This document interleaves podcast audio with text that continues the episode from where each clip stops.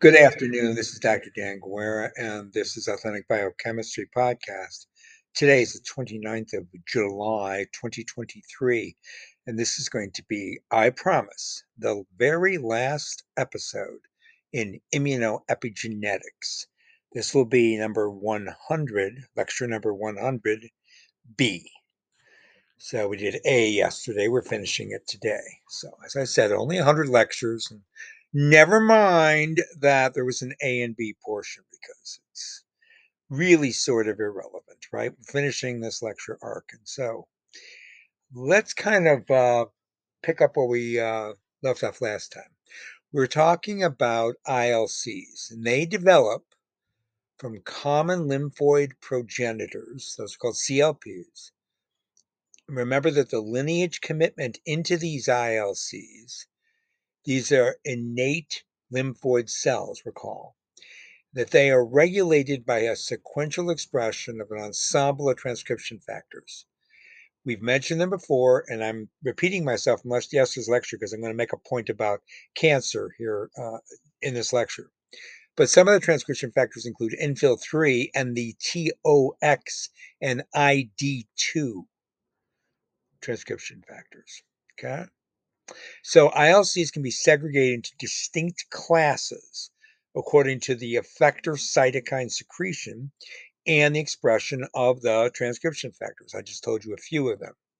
So ILC1s include the natural killer cells, and they're characterized by the secretion of interferon gamma and the expression of T-bet, which is the canonical transcription factor for this type of innate lymphoid cell, the NK. Okay, those are ILC1s.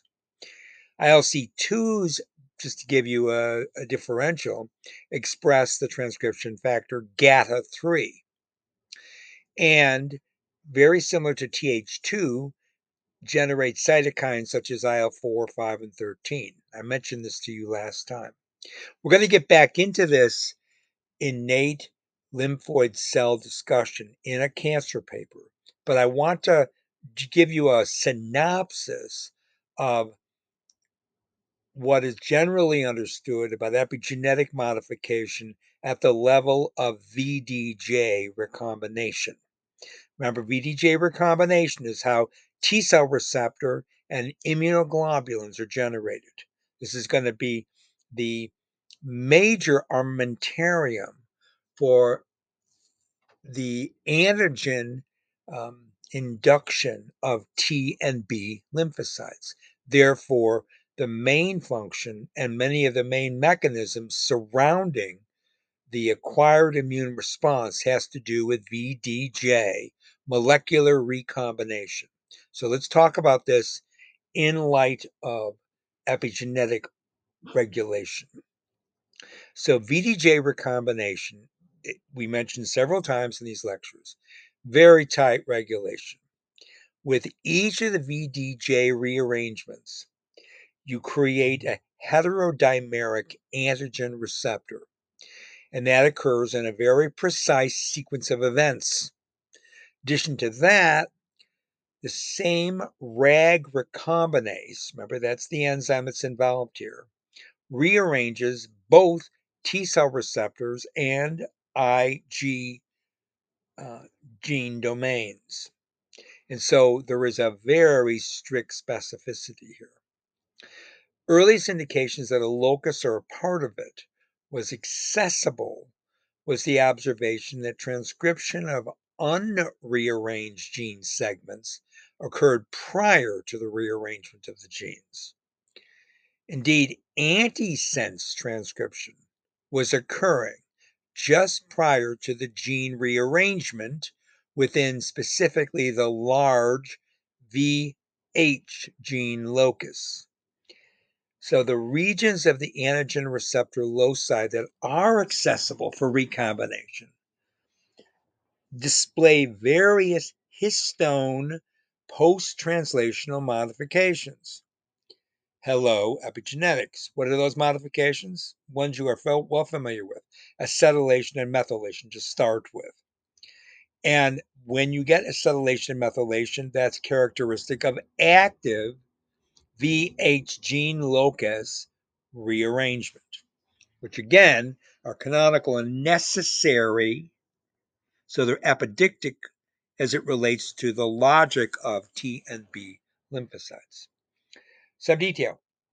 The acetylation of histones 3 and 4 were the first modifications that were first discovered. This was about, oh, 10 years ago, 15 years ago.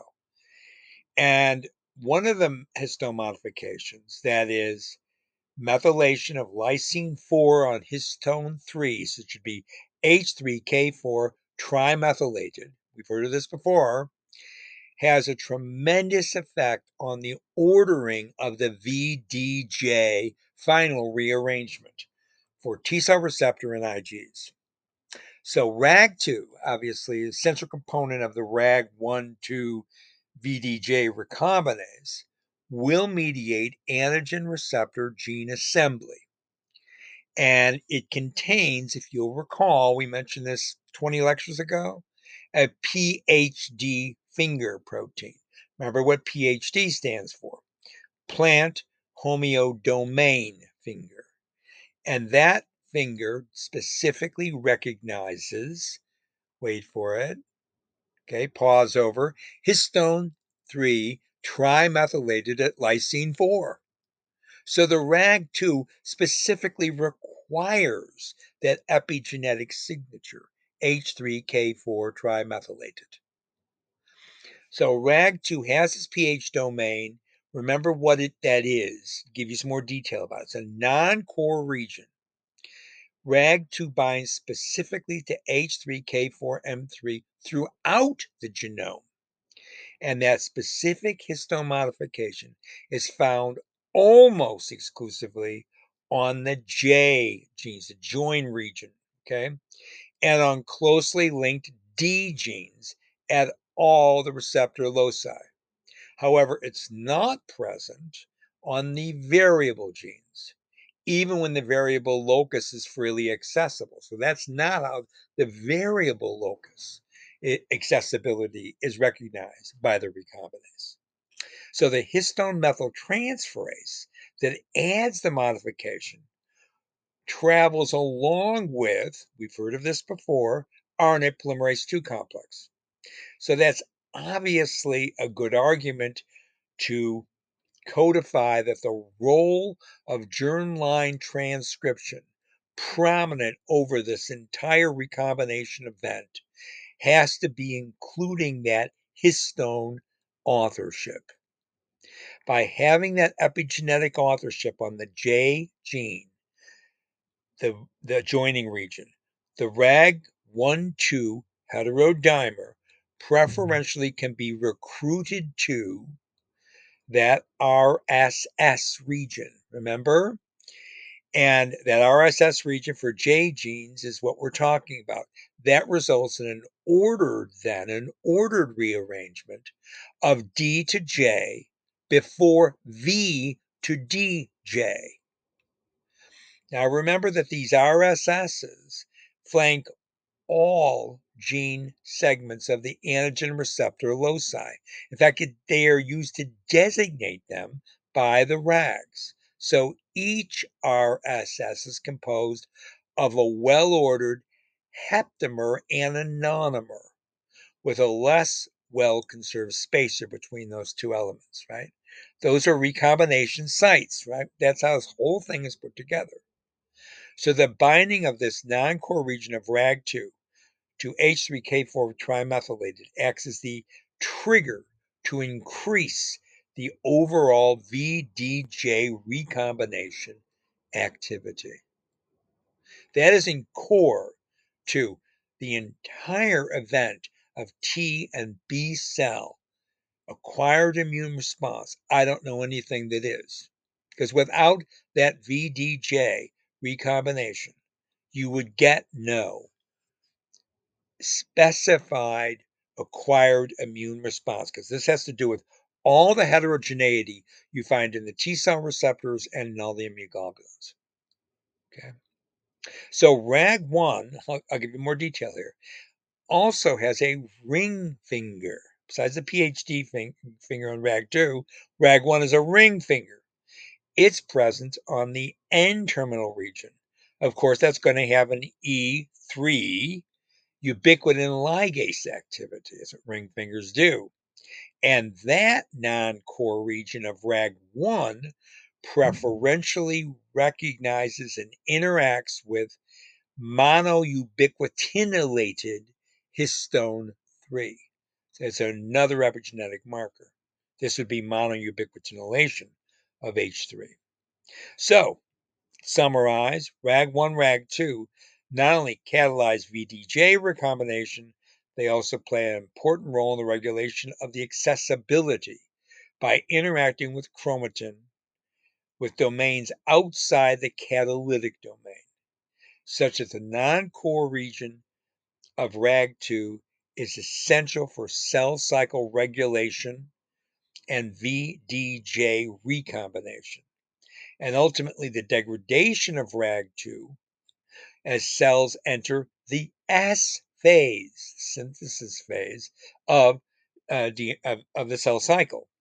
So the, it basically it's critical for preventing RAG, that remember that recombinase mediated DNA break, which would lead to translocations right at the onset of the S phase of the cell cycle. So these RAG proteins are just amazing. I've talked about them many times, and actually I wrote a, um, well, a a um, review article, and with the review article, I also put together a um, grant proposal. Review article was published. The grant proposal ended up not being accepted. Tisk tisk. So let's go back to the innate lymphoid cells because I have to hurry up here because I got to finish. Remember the innate lymphoid cells, ILCs, they're a family of lymphocytes that don't have a diversified antigen recognition receptor. So that whole thing we're just telling you about the IG and TCR, not in ILCs. Now, although ID2 expression is critical for ILC lineage, ID2 deletion in, remember that other transcription factor E2, a deletion E2A Heb leads to thymic ILC development as well as E2A Heb ultimate deficiency with a transient ID2 expression that gets induced to generate aberrant IL2 development in the adult thymus. Now, see this? We were talking about T and B cells. Now we're talking about ILC uh, uh, cells, okay? That is innate lymphoid cells. And I'm showing you that ID2 is involved here. Why am I talking about that again? Because we're going to do some more epigenetics in a moment, okay? So there's a super enhancer region that we're going to talk about. Super enhancer regions are histone modifications. Histone modifications, okay? So here we go. Paper published in Molecular Cancer just what, five months ago, April, let's say, not even five months ago, four months ago of this year. Talks about extranodal natural killer T cell lymphomas. So those have a, nickname or an acronym, I should say, NKTL. That's natural killer T cell lymphomas. Remember, natural killer is a form of an ILC. What kind? ILC class 1.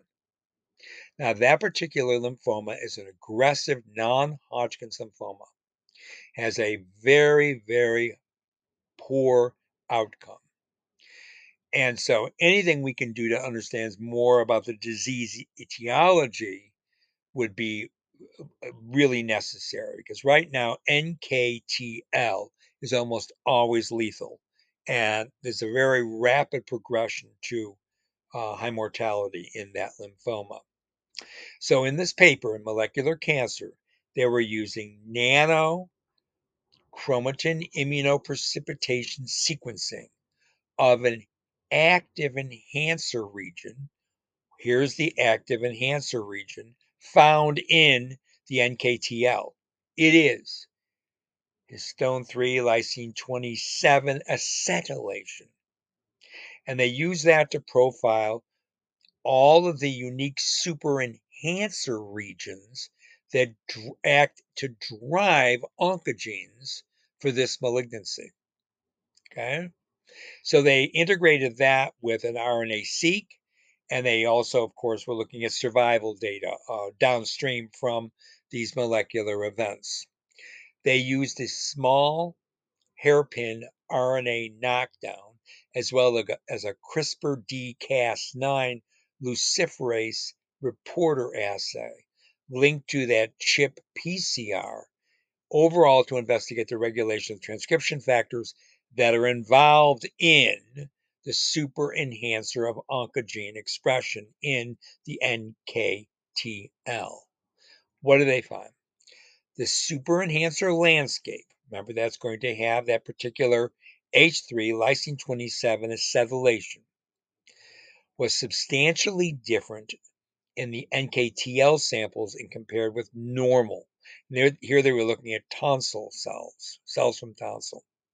So the several SE, super enhancer regions, at key transcription factor genes included those genes that were responsible for the transcription of TOX, TOX, TBET, RUNX, and ID2.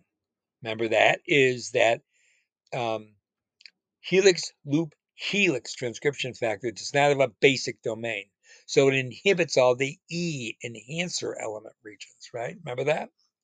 And what they showed was that the TOX gene, particularly TOX2 here, was aberrantly overexpressed in the natural key natural killer T lymphoma relative to normal natural killer cells. And so this high expression of TOX2 was associated with the worst survival of this disease. That means modulation of TOX2 expression um, had to be examined. So they looked at TOX2 expression by using short hairpin RNA, the CRISPR, and what they found was that this entire SE function, the super enhancer function, was impacted and directly linked to cell proliferation, survival, and colony formation of the NKTL cells. They also found that RUNX3 regulated TOX2 transcription, did so by binding to an active element on that super enhancer. Remember, that's the acetylated histone region. Furthermore, they found that if they silence TOX2, that transcription factor gene, um, they impaired tumor formation in that NKTL cell lineage. This was done in vivo. So metastasis associated phosphatase PRL3 was further identified and validated as a downstream effector of the TOX2 mediated oncogenesis. So their conclusion in this paper went over very quickly. I'm just summarizing a really magnificent paper because it's the end of immunoepigenetics lectures. What they found here was that integrative super enhancer profiling revealed the landscape of these super enhancers and associated target genes, such that now a full understanding of the pathogenesis of natural killer T lymphoma has been described. And so what they're talking about is okay. So now you understand that. Let me give you one more detail um, that I think is interesting about the tox, the TOX transcription factor. Let me check my time here. Oh, we're doing marvelously. I always say that and I go over. a paper published only a few years back in PNAS talked about a transcriptional network that mediates CD8 positive T cell exhaustion. CD8 positive T cell exhaustion related to what? They show that there were high mobility group box transcription factors. Now, those include the TOX1 and TOX2 that we just covered there relative to that natural killer cell, right? As well as members of the NR5 4A family of other nuclear receptors. All of these are targets, the TOX1, TOX2, as well as the NR4A family of nuclear receptors, which are all part of the larger HMG box transcription factors. They're all targets of a calcium calcineurin regulated transcription factor, and we know what that is. That's NFAT. And even in the absence of its partner, which is the Fos-Jun, remember we discussed this, the AP1 is the Fos-Jun, TOX1 and TOX2 are highly induced in CD8 positive, exhausted tumor infiltrating lymphocytes. And these tumor infiltrating lymphocytes are deficient in both TOX1 and TOX2. So what you have here is a TOX transcription factor null allele. And when they looked at TOX1, TOX2 double knockouts, they found they were more effective than the wild type. So tox deficient, tox 1 deficient, or tox 2 deficient tumor infiltrating lymphocytes. Now, these are going to be CAR T cells are using. We're really good in suppressing tumor growth and prolonging survival of, this is a mouse study, of course, tumor bearing mice. So, just like the NR4A deficient CAR T lymphocyte infiltrating lymphocytes, the tox double knockout CAR TILs showed increased cytokine expression, decreased expression of inhibitory receptors, and therefore an increased accessibility of regions enriched for motifs. What kind of motifs? DNA, chromatin motifs, as well as histones, that will bind to activation associated nuclear factor beta, NF kappa B, and the basic region leucine zipper BZIP transcription factors.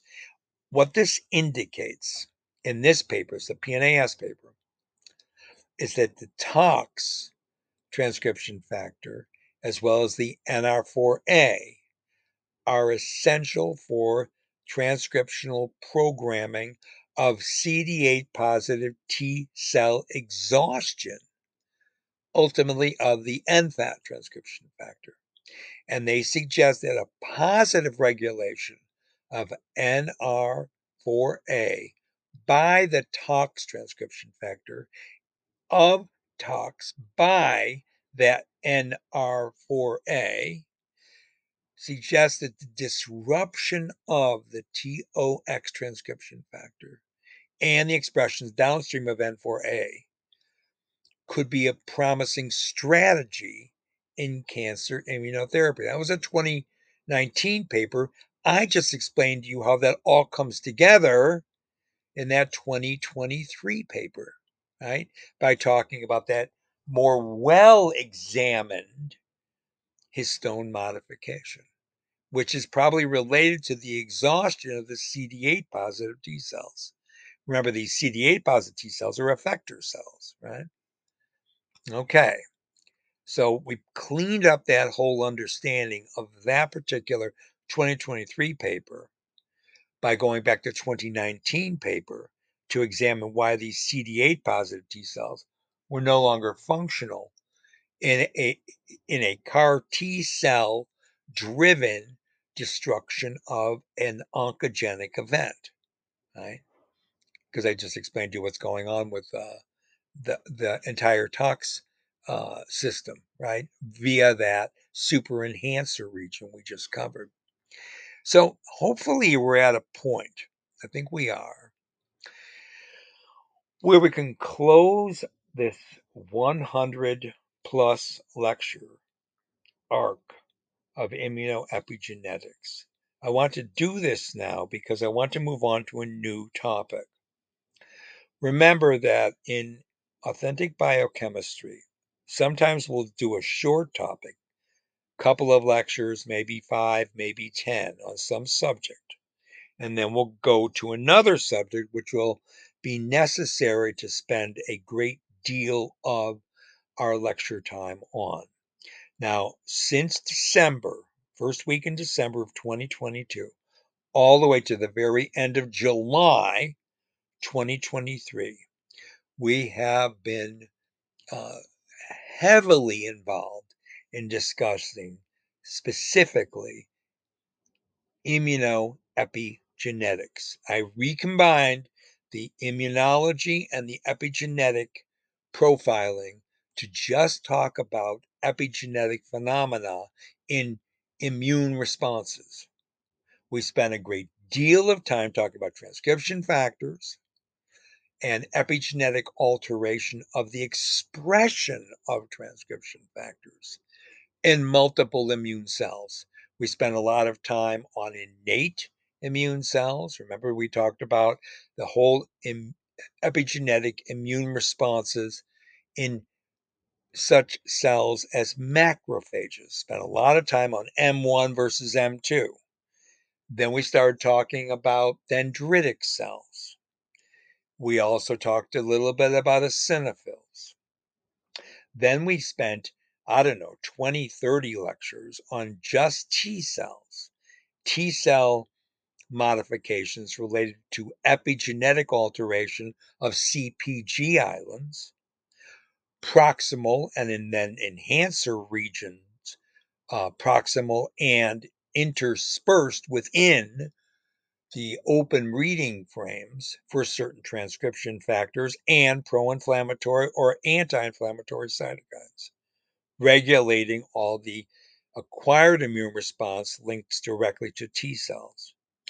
Then we spent five, maybe six, seven lectures on B cells.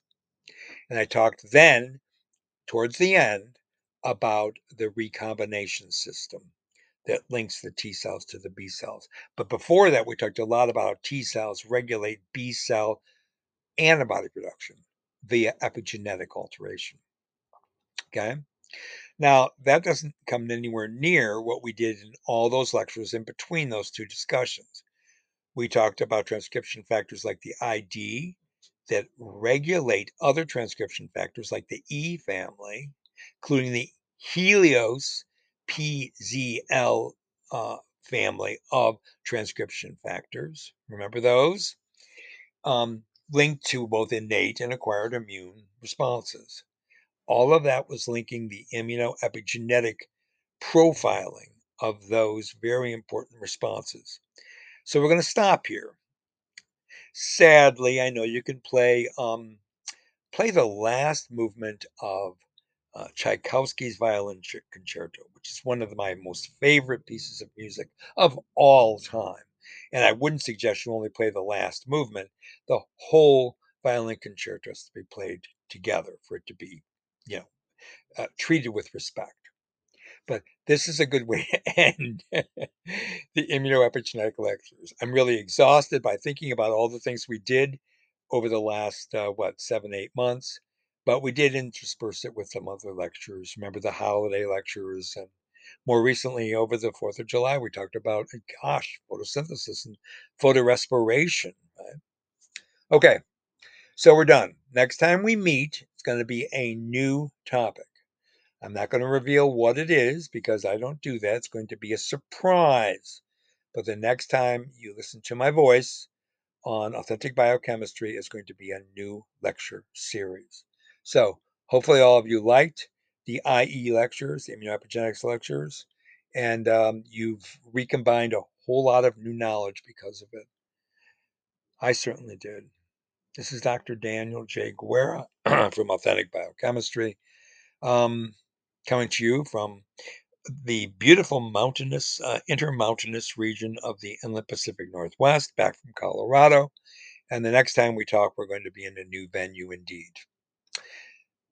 Bye for now.